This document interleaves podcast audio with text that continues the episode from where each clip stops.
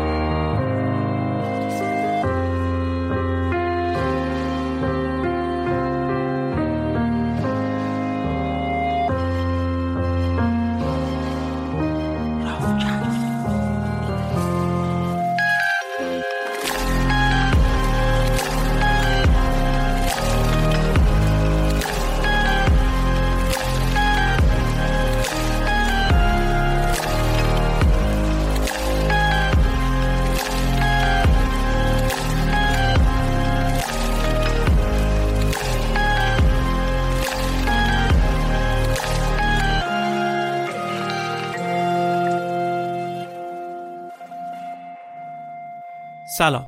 من ایمان نژادت هستم و شما به 57 مین اپیزود رافکست گوش می‌کنید که در اسفند 1401 منتشر میشه. در هر قسمت از رافکست شما یک داستان واقعی یا ماجرای یک رویداد مهم رو میشنوید و در این قسمت هم قراره که در مورد زندگی هنری فورد پدر خودروسازی آمریکا و تاریخچه کارخونه فورد به عنوان یکی از بزرگترین تولید کننده های خودرو در دنیا بپردازیم. ماجرای جذاب و شنیدنی که اگه حتی مثل منم خیلی اهل ماشین بازی این حرفا نباشیدم شنیدنش می‌تونه براتون جذاب باشه. اپیزود 57 م هنری فورد نابغه پرهاشیه.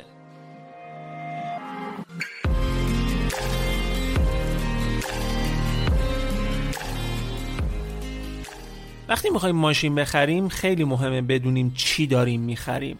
به خصوص وقتی ماشین کار کرده است. بعضیا برای خاطر جمعی میدن دوست آشنا ماشین رو چک کنه بعضیا می‌برن میکانیکی. یا تهش اتاق رنگه که ببینن وضعیت ماشین چطوره. حالا اگرم بشه وضعیت ماشین رو فهمید اینکه قیمتش منصفانه هست یا نه یه داستان دیگه ای داره. مجموعه کارنامه یه سرویس خیلی مهم داره و اونم کارشناسی فنی و بدنه ماشین و همراه قیمت گذاریه وقتی می‌خواین یه ماشینی رو بخرین کافیه بری تو سایت کارنامه درخواستتون رو ثبت کنید. یه کارشناس در محل مورد نظرتون حاضر میشه و ماشین رو بررسی می‌کنه. یه سری ابزار تخصصی هم همراهشه که از رنگ و بدنه گرفته تا موتور و روغن سوزی کلا 430 نقطه رو بررسی می‌کنن. حالا اگه مشتری بخواد بر اساس گزارش نهایی یه بازه قیمتی هم داشته باشه تیم قیمت گذاری کارنامه بر اساس معاملات بازار یه بازه قیمت هم بهش میدن. نتیجه این کارشناسی و وضعیت همه جزئیات بررسی شده این ماشین توی یک گزارش آنلاین قابل مشاهده است. برای کارشناسی بدنه یک گزارش کاغذی هم صادر می‌کنن و از همه مهمتر کارنامه کارشناسیش رو 100 میلیون تومن زمانت می‌کنه. جدیدن کارشناس یه برچسبم روی شیشه ماشین میچسبونه که روش نوشته این ماشین کارنامه داره که معنیش کارشناسی معتبر خودروی شماست. کارنامه کارشناسی معتبر خودرو.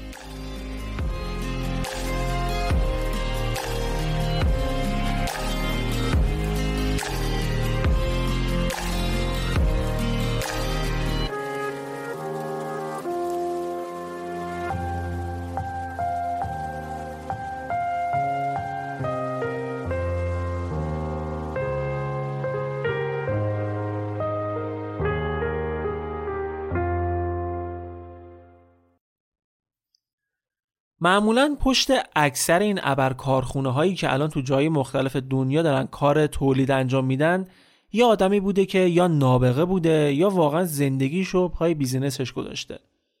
کارخونه فورد هم از این قاعده مستثنا نیست. پشت این قول خودروسازی هم شخصی به اسم هنری فورد بوده. آقای هنری فورد که اسم کارخونه فورد هم از فامیلی ایشون گرفته شده. ما در تمام داستان هر جا گفتیم هنری یعنی شخص هنری فورد و هر جا هم گفتیم فورد منظور کارخونه فورده. هنری جولای 1863 توی مزرعه در میشیگان آمریکا به دنیا آمد. از پدری ایرلندی و مادری بلژیکی که از یه خانواده مهاجر می اومده. خانوادش مزرعه دار بودن و خیلی درگیر حیاهوی زندگی شهری و سر و صداش نبودن. هنری هم طبیعتا تو همچین فضای زندگیش با کار توی مزرعه و سرکله زدن با دام و این حرفا شروع شد. ولی خیلی علاقه به این کار نشون نمی‌داد. شاید کوچکترین فرصتی پیدا می‌کرد خیلی زود از مزرعه می‌زد بیرون. بیشتر از اینکه دوست داشته باشه با گاواهن و ماشین های ساده کشاورزی کار کنه دوست داشت از مدل کار کردن این ابزارها سر در بیاره. خیلی علاقه به ماشینالات مختلف داشت. عاشق سرک کشیدن تو وسایل مکانیکی بود. از این بچههایی بود که دل و جیگر همه چی رو میریختن بیرون و دوباره سر همش می‌کردن. آخرش هم چند تا تیکه اضافه می آوردن پدرش یه ساعت جیبی بهش داده بود که 20 دفعه ریخته بودش بیرون و دوباره سر هم کرده بودش. دوازده سالش بیشتر نبود که مادرش فوت می‌کنه. پدرش هم چند سال بعدش از دست میده. تو نوجوانی پدرش میفرستتش دیترویت خونه یکی از اقوام و یه شغل دلخواه هم براش پیدا می‌کنه. شاگرد مکانیکی میشه. البته اون موقع هنوز خبری از خودروهای سواری نبود. ماشین که میگیم منظور ماشینالات مکانیکیه. یه مدت به عنوان وردست کار می‌کنه و تقریبا سه سال بعد برمیگرده مزرعه چون رسم این بوده که پسر شغل پدر ادامه بده. ولی خب این ظاهر قضیه بود. هنری برگشته بود ولی نه برای کار تو مزرعه. ظاهرا چشمش دختر همسایه رو گرفته بود به هوای اون برگشته بود. به کارهای مزرعه هم کاری نداشت. یه کارگاه کوچک واسه خودش درست کرده بود که روی یه مدل دیگه بخار کار می‌کرد. کنارش هم الوار می‌برید ماشینالات کشاورزی تعمیر می‌کرد. هنری اولین موتور بخار خودش رو تو 15 سالگی طراحی کرد و ساخت. از همون دوران نوجوانی نشون داد که نابغه است. سال 1886 هم تو 23 سالگی ازدواج می‌کنه. تقریبا زمانی که آقای کارل بنز اولین مدل خودروی خودش رو روونه بازار کرده بود. در واقع به قول خودشون کالسکی بدون اسمش رو. یه موتور ساده رو روی یه کالسکه سوار کرده بود و اولین نمونه کالسکه های خودران رو ساخته بود. تازه دوره بود که همه رویای اینو داشتن که کالسکه هاشون رو بدون اسب حرکت بدن. هنری هم یکی از همین کسایی بود که دوست داشت تو تحقق این رویا سهیم باشه. time هایی که وقتش آزاد بود و تو زیر زمین خونهشون رو پروژه شخصیش کار می‌کرد. تقریبا پنج سال بعد از ازدواجش وارد شرکت ادیسون میشه و با جربزه‌ای که از خودش نشون میده خیلی زود تو کارش پیشرفت می‌کنه و دو ساله میشه یکی از مهندسای ارشد شرکت. انقدر کارش خوب بود که حتی توی نشستی به خود ادیسون هم معرفیش می‌کنن. اونم حسابی تحسینش می‌کنه.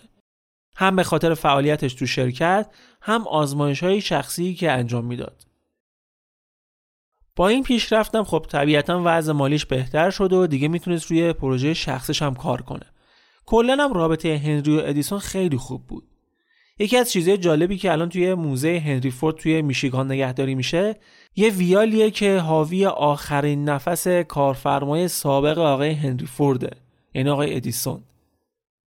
وقتی که مختره بزرگ در حال مرگ بود هنری پسر ادیسون قانع کرده بود که با یه لوله آزمایش شیشه‌ای کنار تخت پدرش بشینه و آخرین نفسهای ادیسون رو توی ظرف پر کنه. درش هم با چوب پنبه بستن تا همین الان که توی موزه است. حالا هی داریم میگیم پروژه شخصی این پروژه شخصی چی بود؟ یه ماشین خیلی ساده. یه اتاقی که یه موتور روش سوار بود و دو طرف چهار تا چرخ داشت و فقط هم رو به جلو حرکت می‌کرد. اسمش هم گذاشته بود چهارچرخه چهار تا چرخ برداشته بود بسته بود به یه کالسکه یه موتور بنزینی و یه چیزی شبیه سکان کشتی که فرمونش باشه. روشنش که می‌کرد تق تق تق تق تق تق همینجوری صدا می‌داد. ولی فقط هم سرات المستقیم. نه خبری از دنده عقب بود نه گردش به چپ و راست نه ترمز. فوری هم موتورش داغ می‌کرد و مجبور می‌شد خاموشش کنه. اما با این وجود چیزی که فورد ساخته بود یه محصول جدید و عجیب بود. مردم با تعجب نگاش می‌کردن. همه دوست داشتن واسه یه بارم که شده سوارش بشن و امتحانش کنن. یه تحول بود دیگه. الان ماشینای خودرانی که نیاز به راننده ندارن چقدر واسه ما جذابن؟ اون زمان هم یه همچین شرایطی بود بلکه هم هیجان انگیزتر همین شد که سرمایه گذارها اومدن سراغ فورد و اونم که دید همه چی داره خوب پیش میره از کار تو شرکت ادیسون استفا میده و سال 1899 اولین شرکت خودش رو توی دیترویت رو اندازی می‌کنه. اما این شرکت پروژه موفقی برای هنری نبود و خودروی به درد بخوری نتونستن تولید کنن. هرچی بود ضرر بود و ضرر. واسه همین هنری دو سال بعد شرکت رو منحل کرد. ولی چند ماه بعد تونست ماشین نسبتا خوبی طراحی کنه که دوباره نظر سرمایه‌دارهای شرکت قبلی رو جلب کنه. باز دوباره دور هم جمع شدن و شرکت هنری فورد رو تأسیس کردند.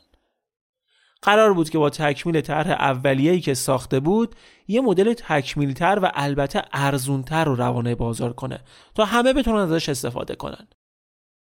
اون موقع این خودروهایی که تولید می‌شد حالا اگه بشه البته واقعا اسمشو گذاشت خودرو یه کالای تفریحی و لوکس برای پولدارا بودن. صرفا یه چیزی بودن برای پولدارایی که دنبال یه چالش جدید یه تجربه جدید بودن. سرگرمی بود واقعا سرگرمی بود. چون واقعا جوری نبود که بشه ازشون به عنوان وسیله نقلیه استفاده کرد. پنج دقیقه روشن میموندن داغ می‌کردن.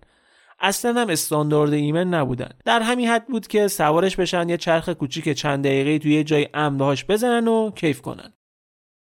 هنری اما می‌خواست این رویه رو عوض کنه. می‌خواست یه چیزی تولید کنه که هم واقعا به یه دردی بخوره یکم شبیه وسیله نقلیه باشه هم آدمای بیشتری بتونن بخرنش و داشته باشنش.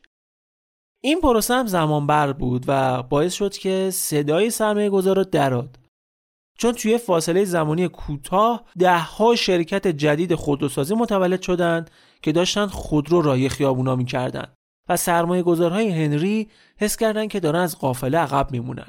هنوز هیچ سودی گیرشون نیامده بود. از اونا فشار برای تولید یه خودروی پولساز و از هنری مقاومت برای یه مدل بی ای با ایراد و ارزون قیمت. آخر سرم سرمایه دارا تصمیم گرفتن که هنری رو از کارخونه اخراج کنند و سکان رو بدن دست یکی دیگه. کارخونه هنری فورد همون کارخونه بود که بعدها تبدیل شد به یه قول دیگه به اسم کادیلاک. بعد این قضیه هنری تقریبا یک سالی بیکار بود. البته خب بیکار بیکار که نه روی همون پروژه کار می‌کرد هنوز. ولی جای استخدام نشده بود. حسابی هم از سرمایه گذارا کینه داشت. سعی می‌کرد کلا با هیچ کدومشون چشم چش نشه. قضیه گذشت تا اینکه یه روز اعلام می‌کنن که فلان موقع توی دیترویت قرار مسابقات اتومبیل رانی برگزار بشه توی یه مسیر 15 کیلومتری.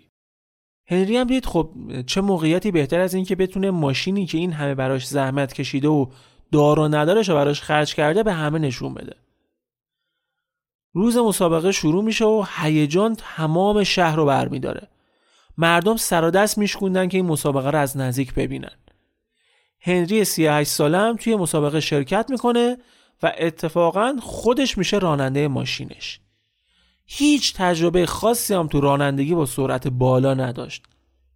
با تمام این بی تجربگی باید با کسی هم رقابت می‌کرد که اصلا این مدل مسابقات رو وارد آمریکا کرده بود. یه قولی بود واسه خودش.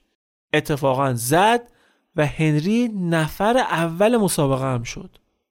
نفر اول شد و دوباره اسمش افتاد سر زبونا و دوباره سرمایه گذارا با پیشنهادهای جدید به صف شدن. اما این سری حواسش حسابی جمع بود که سهامدار اصلی کارخونه خودش باشه تا دوباره مثل سری قبل نتونن از کارخونه بیرونش کنن. بالاخره سال 1903 در چهل سالگی هنری فورد کمپانی فورد راه اندازی میشه. بماند که بازم با سهامدار به مشکل می‌خوره. ولی این سری هنری جایی نمیره. یکی از سهامدارای اولیه سهامشو میفروشه بهش و از شرکت میره. حدود دو سال بعدم اولین مدل فورد راهی بازار میشه و اتفاقا با استقبال خیلی خوبی هم روبرو میشه. هنری مدلایی رو طراحی می‌کرد که بر اساس حروف الفا هم نامگذاریشون کرده بود. A, B, C, D. چند سال بعدم نوبت مدل T میشه که وارد بازار بشه که اتفاقا یکی از بهترین های زمان خودش بود. هم خیلی بهینه تر و جوندارتر بود هم به مراتب ارزونتر از خودروهای رقیب. مدل تی رو با 800 850 دلار میفروختند ولی مدل های کمپانی دیگه همچنان با قیمت های بالای 1500 دلار برای پولدارها ساخته می‌شد. این مدل تی واقعا ماشینی بود که برای جابجایی و رفت آمد می‌شد روش حساب کرد. در واقع هنری به اون هدف اولیش یه جورایی رسیده بود. ماشینی که هم خوب کار کنه هم ارزون باشه تا مردمی که حالا ثروتمند نیستن هم بتونن بخرنش البته اینم بگم ها حسابی هم براش تبلیغات می‌کرد حواسش بود که تمام روزنامه های دیترویت عکس ماشینی که ساخته بود منتشر کنن خیلی زود شبکه فروش فورد تو تمام آمریکا فعال شد. هنری با تولید فورد مدل تی سه سال پشت سر هم سود 100 درصد به دست آورد. یه نکته جالب بهتون بگم.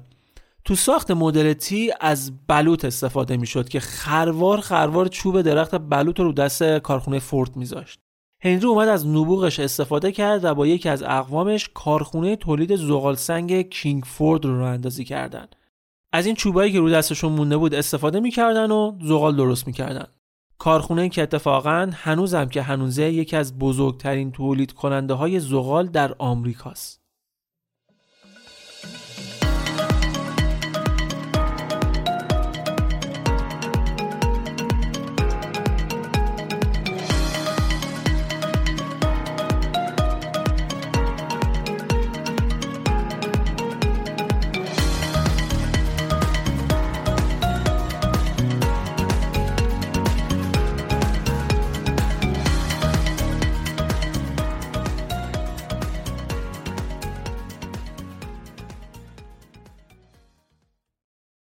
فورد تقریبا سالی 25 تا ماشین تولید می‌کرد اون اوایل که آمار قابل قبولی هم بود. ولی هنری می‌خواست این تعداد رو بیشتر کنه. خودش هم پا به پای مهندسا و مکانیکاش کار می‌کرد. یه وقتایی که اصلا شبم تو کارخونه میموندن. سعی می‌کرد با همه هم رفیق و خوش برخورد باشه تا بتونه توی فضای مناسب کار رو توسعه بدن. با تلاشی که هنری کرد و پیشرفتی که تو کار به دست اومد کارخونه رو هم عوض کردن و رفتن یه جای بزرگتر. هنری تو جای جدید رویای اینو داشت که روزانه حداقل هزار تا ماشین تولید کنن. ولی کار راحتی نبود. چون مونتاژ قطعات و تولید هر ماشین حداقل دوازده ساعت زمان می برد. یه روز که هنری درگیر پیدا کردن یه راه حل برای کم کردن زمان تولید بود یکی اومد بهش خط تولید متحرک رو پیشنهاد داد. گفت من یه روز رفته بودم کشتارگاه دیدم لاشه این حیوونا رو روی یه خطی آویزون کرده بودن و همینجور حرکت می‌کرد هر کسی هم یه کاری روی این لاشه ها انجام می‌داد. خب چرا ما همین مدل رو برای خط تولید خودمون انجام ندیم؟ یعنی یه دو, تا چهار تا کرد بعد دید بعدم نمیگه استقبال کرد. اومدن اول این کار رو برای ساخت یکی از بخشای کوچیک قطعاتشون پیاده کردن. دیدن زمان ساخت از نصف هم کمتر شد. فهمیدن پس این ایده جواب میده. کلی وقت گذاشتن و هزینه کردند و سه سال طول کشید تا خط تولید متحرک رو تو تمام کارخونه پیاده کنند. نتیجه باور نکردنی بود. زمان تولید از دوازده ساعت رسید به زیر دو ساعت. تقریبا یک ساعت و نیم. حالا دیگه می‌تونستن هم خودروی بیشتری تولید کنن هم به خاطر تیراژ بالا قیمت رو هم باز بیارن پایین تر. بعد چند سال هنری بزرگترین خط منتاژ دنیا را راه اندازی کرد. البته اینم بگم ها هنری فورد مبتکر خط تولید متحرک نبود فقط تکمیل کنندش بود و اولین کسی بود که این کار در صنعت خودروسازی انجام می‌داد. چند سال بعد از تولید اولین فورد مدل تی قیمتش از 850 دلار رسید به زیر 500 دلار. تقریبا نصف ارزون ترین خودروی بازار. مدل تی دیگه نصف بازار خودروی آمریکا رو گرفته بود. تولیدش از تولید روزانه تمام خودروهای دیگه رو هم بیشتر بود. انقدر براش درخواست خرید میومد که هر چی تولید می‌کردن پاسخگوی نیاز بازار نبود. مدل تی شده بود پرچمدار صنعت خودروسازی آمریکا. سودی بود که برای کارخونه تولید می‌کرد. ولی یکم که گذشت این مدل خط تولید ایراده خودش هم نشون داد. ایرادش هم این بود که برای کارگرا و مکانیکا جذابیتی تقریبا نداشت. خسته کننده بود. تا قبل این اونا در تمام روند تولیدی خودرو سهیم بودن. ولی حالا صبح تا شب بعد یه جا وای میستادن و یه کار تکراری رو انجام می‌دادن. ماشین روی یه خط ریلی سوار بود که همینجوری میچرخید دیگه. پیش هر کارگری که می‌رسید اون بعد یه کار تکراری مثلا بستن فلان قطره رو انجام می‌داد. بعدش هم رد می‌کرد می‌رفت سمت نفر بعدی. دوباره ماشین بعد. کار کسل کننده شده بود و سر و صدای محیط هم به خاطر این مدل تولید به شدت بالا بود. واسه همین آمار ریزش و استعفای کارگرا رفته بود بالا. بعد از اون طرف هم اینجوری هزینه استخدام و آموزش نیروهای جدید هم بیشتر شده بود. درسته به کارگرایی با مهارت کمتر نیاز داشتند ولی برای اینکه 100 نفر استخدام کنند مجبور بودن 300 نفر آموزش بدن که از توشون 100 تا نیروی کار دائمی در بیاد که دو ماهه نذاره بره. ولی هنری بازم از نبوغش استفاده کرد و اومد یه راه حل جدید برای این مشکل پیدا کرد. اومد یه چرتکه انداختید با توجه به درآمد شرکت و سودی که دارن می‌تونن دستمزد کارگرا رو از روزی تقریبا دو نیم دلار تا 5 دلار در روز افزایش بدن. دو برابر. معادل 140 دلار امروز. پول واقعا زیادی بود. پیشنهادش که با مدیرای کارخونه مطرح کرد شاخ در آوردن. بهش گفتم می‌دونی اینجوری چه هزینه رو دستمون می‌ذاری؟ دیوونه شدی؟ همین جوری هم دستمزد دو نیم دلاری یه دستمزد خوب بود واقعا اصلا کم نبود. حالا تقریبا سه برابر متوسط دستمزد کارگرا تو آمریکا رو قرار بود پرداخت کنن. حقوقی برابر با حقوق مهندسان لول بالای کارخونه رقیب. هنری می‌گفت ما با این کار تازه می‌تونیم آمار تولید رو هم ببریم بالاتر. قیمت هم باز از اون طرف می‌تونیم بیاریم پایین. از اون طرف هم خود کارگرامون می‌تونن با این دستمزد فورد مدل تی بخرن. میشن مشتری های جدیدمون. چند هزار نفر تو این کارخونه داشتن کار می‌کردن دیگه. خب چی از این بهتر؟ خلاصه که با این حرفاش تونست مدیرای شرکت رو قانع کنه.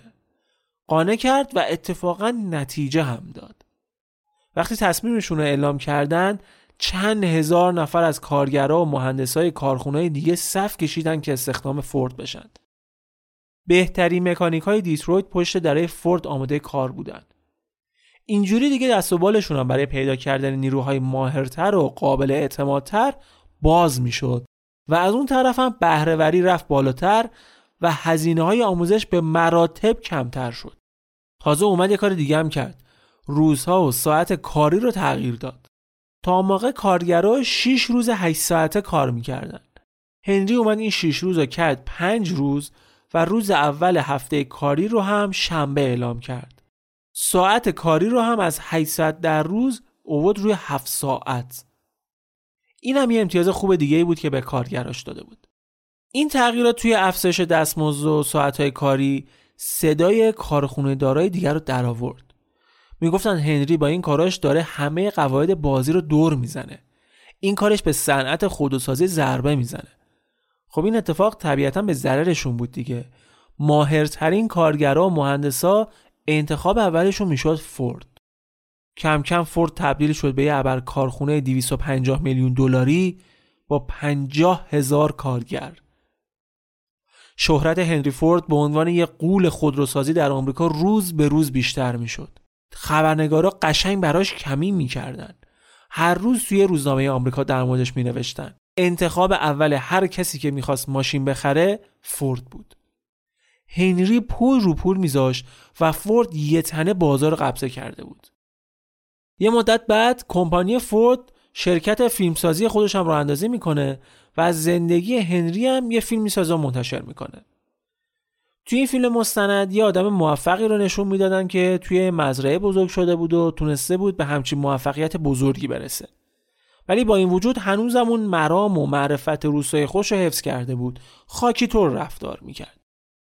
ولی در واقعیت رفتار هنری داشت تغییر می‌کرد. اون خوش برخوردی و افتاده بودن کم کم داشت تبدیل می‌شد به غرور به منیت.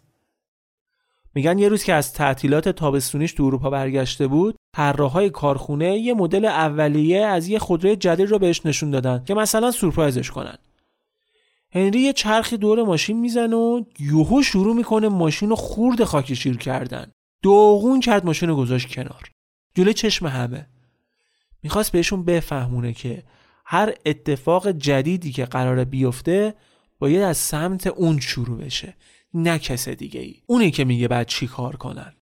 هنری اومد یه دپارتمانی هم تشکیل داد توی فورد به اسم دپارتمان اجتماعی. کارش چی بود؟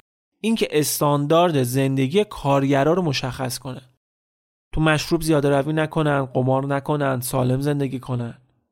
این دپارتمان 50 تا بازرس داشت که این موارد رو بررسی می‌کردن و کسایی که قبول می‌شدن تو سود کارخونم سهیم می‌شدن. یه سیاست تشویقی بود. هنری معتقد بود برای اینکه کارخونه مسیر درست رو پیش ببره نیازه که کارگرام از هر لحاظ بهترین باشن حتی از نظر شخصیتی و زندگی خصوصی. ولی از یه جایی به بعد اون دستمزد پنج دلاری شد بهونه‌ای برای سرک کشیدن تو زندگی شخصی کارگرا. بازرسای دپارتمان قشنگ تو زندگی شخصیشون سرک میکشیدن ببینن چه خبره. می‌رفتن وضع اوضاع زندگیشون رو ببینن. مثلا خونهشون رو مرتب نگه میدارن یا نه. از دستمزدی که می‌گیرن به خارج آمریکا هم چیزی میفرستن یا نه. از بچه ها میپرسیدن پدر مادرتون تو خونه دعوا نمی‌کنن؟ خوش رفتار هستن؟ چقدر مشروب می‌خورن؟ تو خونه بددهنی نمی‌کنن؟ هر کارگری که دو بار تو این بازرسی ها رد می‌شد از کارخونه اخراجش می‌کردن. یه جورایی به خاطر اون شرایط کاری که فراهم کرده بودن و اون حقوق بالایی که می‌دادن دیگه خودشون رو صاحب کارگرا می‌دونستن. خیلی هم تلاش می‌کردن کارگرا رو با فرهنگ و هویت آمریکایی تطبیق بدن به خصوص کارگرای خارجی رو. مثلا مجبورشون می‌کردن تو کلاسه زبان انگلیسی شرکت کنن. آداب و فرهنگ آمریکایی رو یاد بگیرن. یه حرکتی هم می‌زدن که اصلا عجیب غریب. یه فیلم تبلیغاتی درست کرده بودند بعد توش هر کارگری با لباس محلی شهر یا کشور خودش میومد می‌رفت توی یه دیگ غذای بزرگ. بعد یکی میومد این دیگر رو یه همی می‌زد و مثلا ملاقر چپ و راست می‌کرد یه همی می‌زد بعد درش رو میذاشتن. بعد که درش رو بر میداشتن همون کارگر با لباس و پرچم آمریکایی از دیگ میومد بیرون. پیامش این بود که ما داریم این آدما رو توی فورد با فرهنگ و زندگی آمریکایی مطابقت میدیم. این هم یه مدلش بود. بعد یه مدت هنری دوباره فیل شده هندستون می‌کنه. برمیگرده مزرعه پدریش و اونجا واسه خودش یه امارت بزرگ می‌سازه. میشونه اونجا زندگیشو می‌کنه. بعدش هم شروع می‌کنه خورد خورد زمین های روستا رو می‌خره. هدفش هم این بود با سرمایه و سود خوبی که از کارخونه نصیبش شده بزرگترین کارخونه ای که تا اون روز ساخته شده بود رو توی روستای پدریش بسازه. ولی یه سری از سهامدارا به این کارش اعتراض می‌کنن. میگن آقا جان تو حق نداری با سود شرکت برای اهداف شخصیت خرج کنی که. این سود باید بین همه سهامدارا پخش بشه. خلاصه کارشون به دعوا و دادگاه می‌کشه و دادگاه هم اتفاقا به نفع سهامدارا رأی میده. این میشه دومین باری که سهامدارا جلوی کار هنری رو می‌گیرن. تصمیم می‌گیره این دفعه یه بار واسه همیشه کار یکسره کنه. اعلام می‌کنه که من می‌خوام از مدیریت کارخونه کناره گیری کنم و پسرم بشه جایگزین من. پسر 25 سالش. خودم می‌خوام یه کارخونه جدید بزنم و خودروهایی به مراتب ارزونتر از مدل تی تولید کنم. خودروهای 300 350 دلاری. اتفاقا این کارم می‌کنه. پسرش گذاشت جای خودش و همه دیدن که آره واقعا داره این کار انجام میده. این ماجرا سهامدارا رو نگران کرد که نکنه یه وقت ارزش کارخونه سقوط کنه. نکنه سرمایهشون از دست بدن. ترسیدن. شروع کردن فروختن سهامشون. از اون طرف هم هنری از طریق پسرش یکی از بانک ها رو فرستاد جلو تا سهام سهامدارای کارخونه رو بخره. با این حرکتی که زد تونست تمام سهام کارخونه فورد رو به نام خودش و پسرش و همسرش بزنه. دیگه پادشاه اول و آخر کمپانی فورد خود خود خودش بود.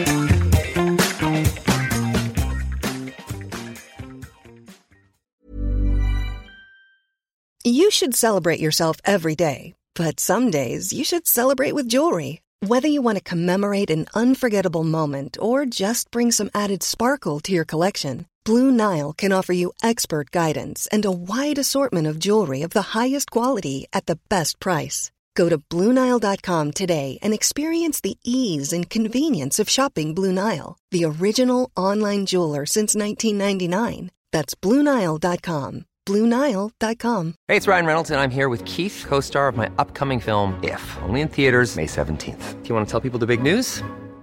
All right, I'll do it. Sign up now and you'll get unlimited for $15 a month in six months of Paramount Plus Essential Plan on us. Mintmobile.com slash switch. Upfront payment of $45 equivalent to $15 per month. Unlimited over 40 gigabytes per month. Face lower speeds. Videos at 480p. Active Mint customers by 531.24 get six months of Paramount Plus Essential Plan. Auto renews after six months. Offer ends May 31st, 2024. Separate Paramount Plus registration required. Terms and conditions apply if rated PG. سال 1914 سالی بود که جنگ جهانی اول شروع شد. هنری فورد به عنوان یک بیزینسمن کاملا مخالف جنگ بود. معتقد بود که این اتفاق اقتصاد رو نابود می‌کنه. کشورهایی که در جریان جنگ آسیب می‌بینن سالها طول می‌کشه که تازه به شرایط قبل برگردن. این جنگ های سودی برای آدما نداره. واسه همین وقتی درگیری شروع شد هنری کاملا از صلح حمایت می‌کرد و اتفاقا تمام تلاشش هم این بود که آمریکا وارد جنگ نشه. کلی هم پول خرج می‌کرد بابتش جالبه که هنری اما یهودیا رو هم از اون طرف با حسابانی شروع جنگ می‌دونست. به خصوص بانکدارهای یهودی آلمان رو. کلا طرز فکر یهود ستیزانه ای داشت و خیلی هم به این مورد معروف بود. ولی وقتی دیگه شعله های جنگ بیشتر شد و هنری دید دیگه کاری از دستش بر نمیاد خودش و کارخونه فورد شدن یکی از کمپانی هایی که تجهیزات نظامی تولید می‌کردن. نه که مستقیما بیان اسلحه بسازن و موتور و تجهیزات ماشینالات نظامی رو تعمین می‌کردن. تو جنگ جهانی دوم هم باز تمام تلاش هنری این بود که آمریکا وارد جنگ نشه. چون می‌دونست جنگ رکود میاره و دیگه نمی‌تونه مثل قبل کارخونه رو تو مسیر خودش پیش ببره. ولی این دفعه هم دوباره شد یکی از تأمین کننده های مهم تجهیزات جنگ. حتی به مراتب بیشتر از جنگ قبلی. کلا اینجوری بود که اول تمام تلاشش واسه جلوگیری از جنگ می‌کرد ولی وقتی می‌دید دیگه تلاشش جواب نمیده سعی می‌کرد که از این اتفاق حالا تا اونجایی که می‌تونه استفاده کنه و پول در بیاره. حتی اومد خط تولید هواپیماهای جنگی را انداخت. شما فکرشو بکن چقدر مخیم بشه کار می‌کرده. هواپیمای جنگی تولید می‌کرد. تبدیل شد به یکی از اصلی ترین تولید کننده های هواپیماهای جنگی بی 24 حالا اینکه دقیقا چه خصوصیاتی داشته کاری نداریم ولی 9000 از 18000 هواپیمایی که از این مدل تولید می‌شد محصول فورد بودند که بزرگترین خط مونتاژ دنیا دستش بود. تقریبا هر یک ساعت یه هواپیما از خط تولید میومد بیرون. تازه بماند که کلی آمبولانس هم برای آمریکا و فرانسه تولید کرد. تو این جنگ هم اتفاقا باز یهودیا رو مقصر می‌دونست هنری. همونطور که گفتم کلا یه روحیه نجات پرستانه و یهود ستیزانه داشت و علنا هم مطرحش می‌کرده هیچ ابایی نداشت. هنری معتقد بود که فرهنگ یهودی بزرگترین خطر جامعه آمریکاست که بعد باش مقابله بشه. واسه مبارزه با این فرهنگ پولم خرج می‌کرد. از موسیقی جاز خوشش نمیومد چون فکر می‌کرد که این سبک رو یهودیا به وجود آوردن. واسه همین کلی توی مدارس پول خرج می‌کرد که سبکهای دیگه موسیقی رو آموزش بدن. سال 1918 میاد امتیاز یه روزنامه پرتیراژ شهر رو هم می‌خره و توی چندین شماره به صورت سریالی مقاله هایی رو علیه یهودی ها منتشر می‌کنه و تمام نمایندگی فورد در آمریکا رو هم موظف می‌کنه که این مقاله ها رو به مشتریاشون بدن. طرف میمد ماشین بخره یه دونه از این مقاله های ضد یهود هم بهش می‌دادن.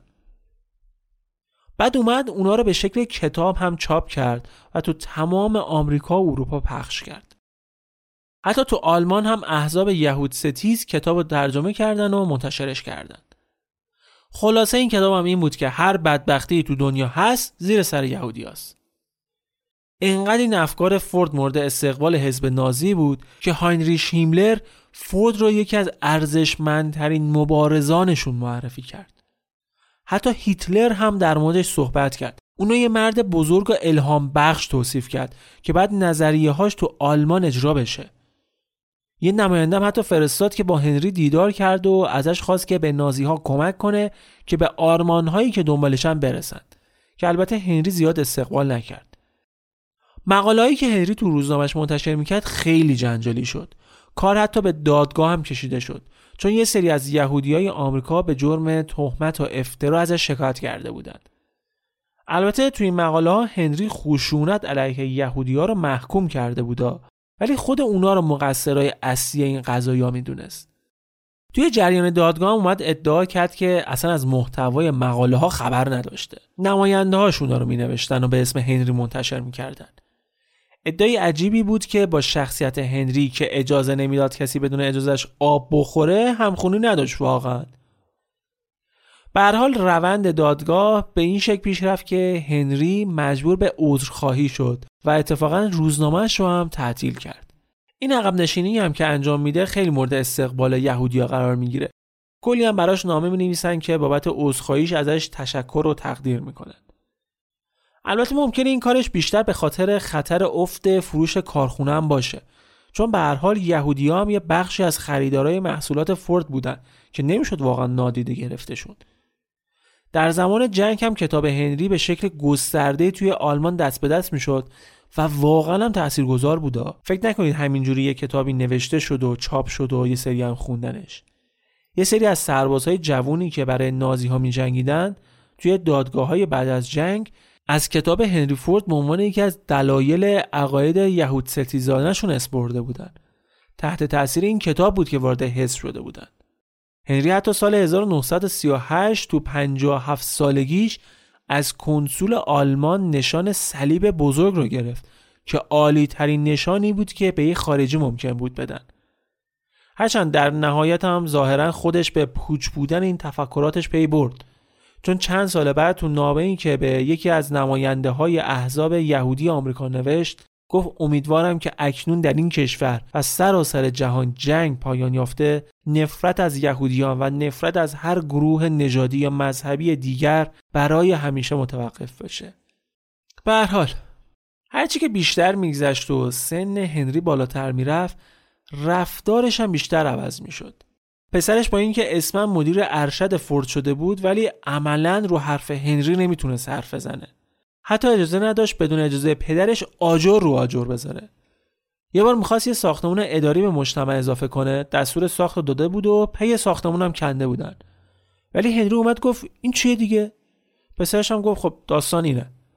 گفت نیازی نیست که ما به کافی اینجا ساختمون داریم. نمی‌خواد بسازیش. پسرش هم گفت باشه میدم پرش کنن. گفت نه بذار همین جوری بمونه. اون چاله هر روز جلو چشم پسرش بود تا یادش نره رئیس کیه و کیه که حرف اول آخر رو می‌زنه. تو همه چیز هم دخالت می‌کرده واسه خودش یه پا کارشناس بود. در تمام زمینه ها در مورد هر چیزی. از سیاست گرفته تا فرهنگ و ورزش نظر می‌داد و توی روزنامه هم چاپ می‌شد. دوران البته یادمون نره. دوران دوران تغییر بودا. دوران شکوفایی و رشد اقتصادی و پوسندازی جامعه بود. کالاهای جدید زندگی های پرزرق و برختر مصرفگرایی بیشتر تنوع طلبی. و این تغییر رو در سلیقه مردم در مورد خودروها هم می‌شد حس کرد. بعد سالها فورد هنوز داشت مدل تی تولید می‌کرد. در صورتی که خودروها از اون حالت لوکسی که فقط واسه آدمای مایه دار بود در اومده بودن. مردم مدل های جدیدتر می‌خواستن آپشنای بیشتری می‌خواستن. فورد ده میلیون مدل تی فروخته بود. خب دیگه وقتش بود که یه مدل جدید روونه بازار کنن دیگه. از رقبایی مثل جنرال موتورز عقب افتاده بودن. کم کم داشتن اون سهم 50 درصدیشون از بازار رو از دست می‌دادن.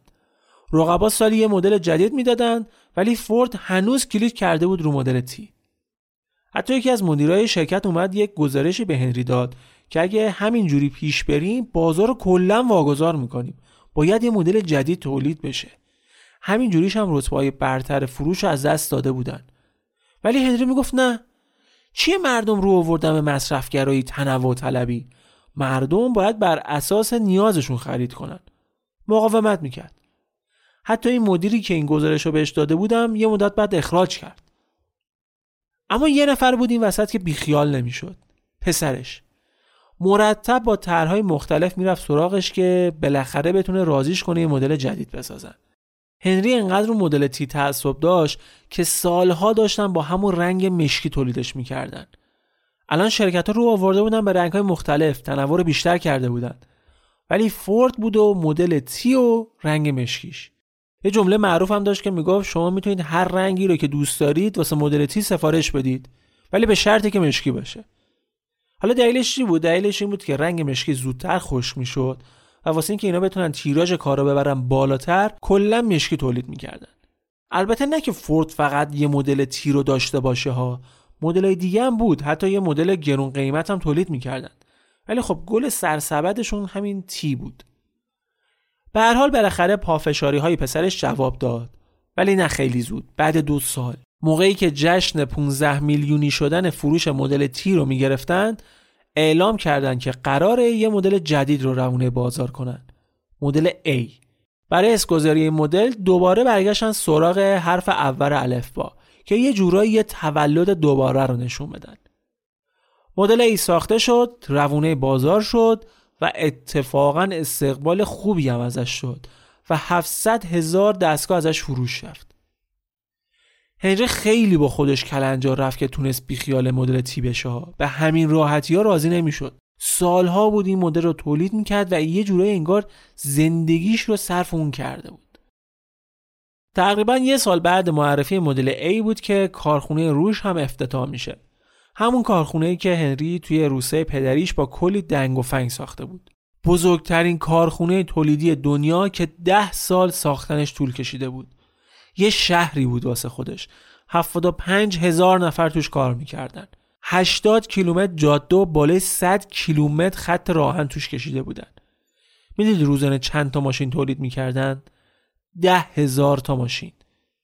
یه هدف هم بیشتر نداشتن. تا جای ممکن تولید رو ببرن بالا. البته یه محیط سرد و بیرو هم داشت مثل کارخونه‌های قبلی که خود هندی هم ازش فراری بود. رفت واسه خودش یه روسته کوچیک شبیه خونه دوران بچگیش ساخت. اسمش هم گذاشت مزرعه سبز. هر چیزی هم که توی ساخته بود یه کپی از روستای دوران بچگیش بود. از لوازم خونه خودش و میز کارش گرفته تا مغازه هایی که ساخته بود. مردمی که اونجا زندگی می‌کردن باید از کالسکه استفاده می‌کردن. در واقع فضای قرن 19 همی رو تو قرن 20 ساخت. یه چند سالی گذشت تا همه چی خوب پیش می‌رفت تا اینکه به هنری و کارخونه هاش یه شوک بزرگ وارد میشه. در واقع به کل آمریکا شوک وارد میشه.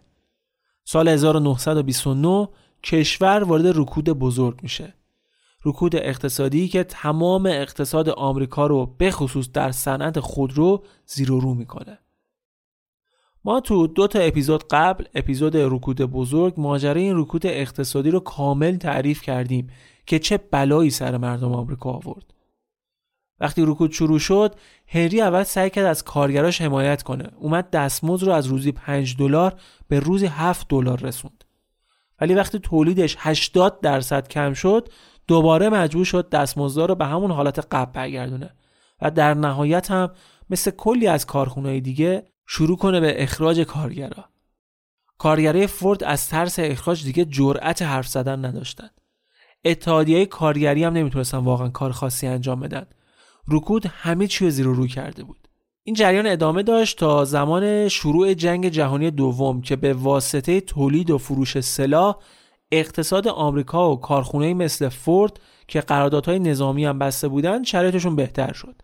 تعریف کردم براتون که فورد رو آورد به تولید هواپیما و تجهیزات نظامی. اتحادیه کارگری هم یه جون تازه می‌گیرن و تصمیم می‌گیرن که واسه بهتر شده شرایط کارگرا یه سری اعتصابات رو رهبری کنن. ولی هنری میاد به هری بنت رئیس حراست کارخونه میگه که حسابی حواسش به کارگرا باشه و هر کسی که رفتار مشکوکی داشت یا حتی در گوشی با کسی صحبت می‌کرد و حسابی گوشمالی بدن و معرفیش کنن که اخراج بشه. هنری برای جلوگیری از فعالیت اتحادیه کارگری هری بنت بکسور سابق نیروی دریایی رو استخدام کرده بود. اونم با ارعاب و وحشت سعی داشت که کارگرا رو ساکت کنه. هنری کارآفرین و مبتکر واقعی بودا.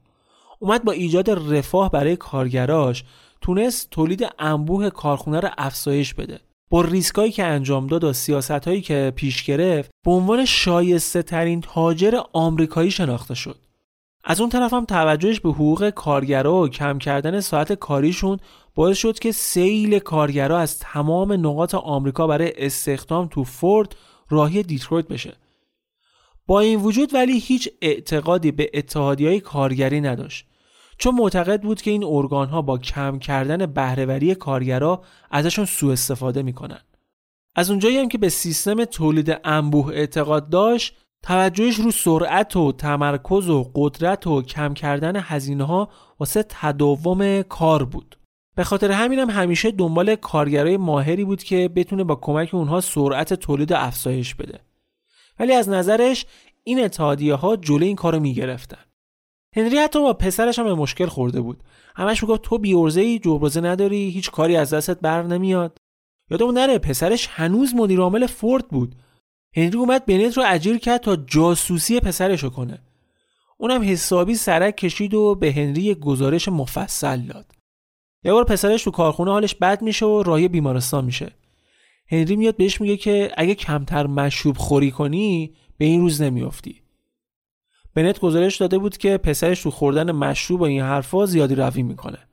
اونم دیگه هی افتاده بود تو دهنش چپ می‌رفت راست می‌رفت یه مطلق در این مورد به پسرش مینداخت. اما دیگه خبر نداشت که اون بند خدا سرطان گرفته. پسرش سرطان گرفته بود و چند سال بعدم توی 49 سالگی به خاطر سرطان میمیره. و هنری 80 ساله سال 1943 دوباره جای پسرش میشه مدیر ارشد کارخونه.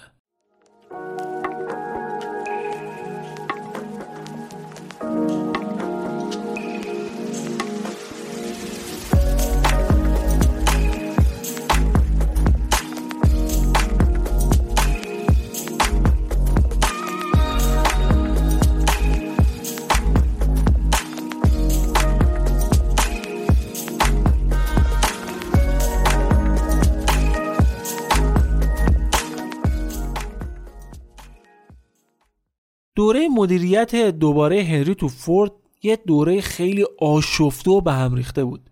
سن و سالش رفته بود بالا تا حالا دو بار سکته کرده بود به خصوص بعد مرگ پسرش حال روز خوبی نداشت. ذهنش یاری نمی‌کرد حواس پرت شده بود. هر دقیقه یه ساز می‌زد. هیچی خوب پیش نمی‌رفت. هیچی. اینقدر که تو واشنگتن نشستن جلسه گذاشتن که چیکار کنیم اینو از مدیریت کارخونه برداریم. تو فکر این بودن که یا دولت دخالت کنه یا یک کودتای اساسی تو کارخونه را بندازن. ولی سال 1945 وقتی که خطر ورشکستگی بیخ گوش کمپانی بود همسرش و عروسش بهش فشار آوردن که استعفا بده. زیر بار نمی‌رفت که. آخر سر مجبور شدن تهدیدش کنن که اگه استعفا نده سهامشون رو میفروشن به افراد غریبه. آخر مجبور شدن تهدیدش کنن که اگه استعفا نده سهامشون رو میفروشن به افراد غریبه. هنری هم که می‌خواست هنوز همه چی در اختیار خودش باشه استعفا داد. استعفا میده و نوش پسر همون پسرش که فوت کرده بود میشه مدیر عامل جدید کارخونه و اولین کاری هم که می‌کنه اخراج هری بنته جاسوس و شعبون بیمخ هنری فورد. دو سال بعد از این ماجرا هم هنری فورد پدر صنعت خودروسازی آمریکا تو 83 سالگی میمیره و در گورستان فورد در شهر دیترویت دفن میشه. هنری به معنای واقعی نابغه بود. یه آدمی بود که توی مواقع حساس می‌تونست درست فکر کنه و درست تصمیم بگیره معتقد بود که توی فرآیند تولید هفت تا اصل باعث بهرهوری بیشتر میشه قدرت و تقویت دقت و تمرکز کاهش هزینه ها مداومت سیستم حاکم سرعت کار و تکرار. فورد به سیستم تولید انبوه معتقد بود و باورش این بود که تکنولوژی بیشتر از هر چیز دیگه به کارگران ماهر نیاز داره. اون زمان اگه کارگرها استعداد خوبی داشتن می‌تونستن در مدتی کمتر از یک ماه به تخصص کامل برسن. تولید انبویی که هنری فورد پایگذاری کرده بود به انقلاب صنعتی دوم منجر شد و هنری فورد با سیاست های خودش به نماد این انقلاب تبدیل شد و چنان سود سرشاری هم براش آورد که اونو به دومی میلیاردر آمریکا تبدیل کرد. حتی اصطلاحی به اسم فوردیسم هم به وجود اومد که به تأثیر نوآوری های صنعتی هنری فورد و سرعت تولید و مصرف انبوه دوران بعد از جنگ جهانی دوم اشاره داره.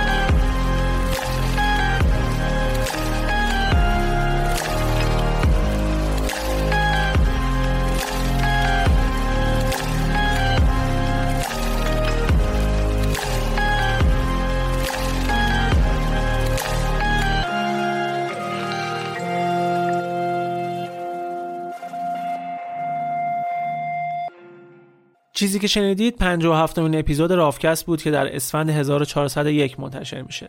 شما می‌تونید همزمان نسخه ویدیویی این اپیزود رو هم توی channel یوتیوب ما ببینید. فقط کافیه که کلمه راوکست رو به فارسی یا انگلیسی توی یوتیوب search کنید. شبکه اجتماعی ما رو هم فراموش نکنید. تلگرام، توییتر، اینستاگرام. از طریق سایتمون هم می‌تونید هم اپیزودها رو دانلود کنید و هم آنلاین بشنوید.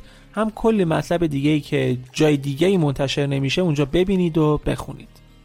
یکی از منابع اصلی این اپیزود هم پادکست چارچرخ بود که در مورد داستان خلق برندهای مشهور صنعت خودرو صحبت می‌کنه که قطعا برای کسایی که عشق ماشینند خیلی می‌تونه جذاب باشه.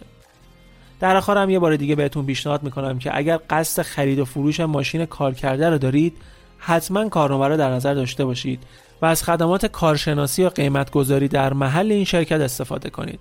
تا هم کلا سرتون نره هم ماشینتون رو به قیمت بفروشید. کارنامه کارشناسی معتبر خود رو دمتون گرم.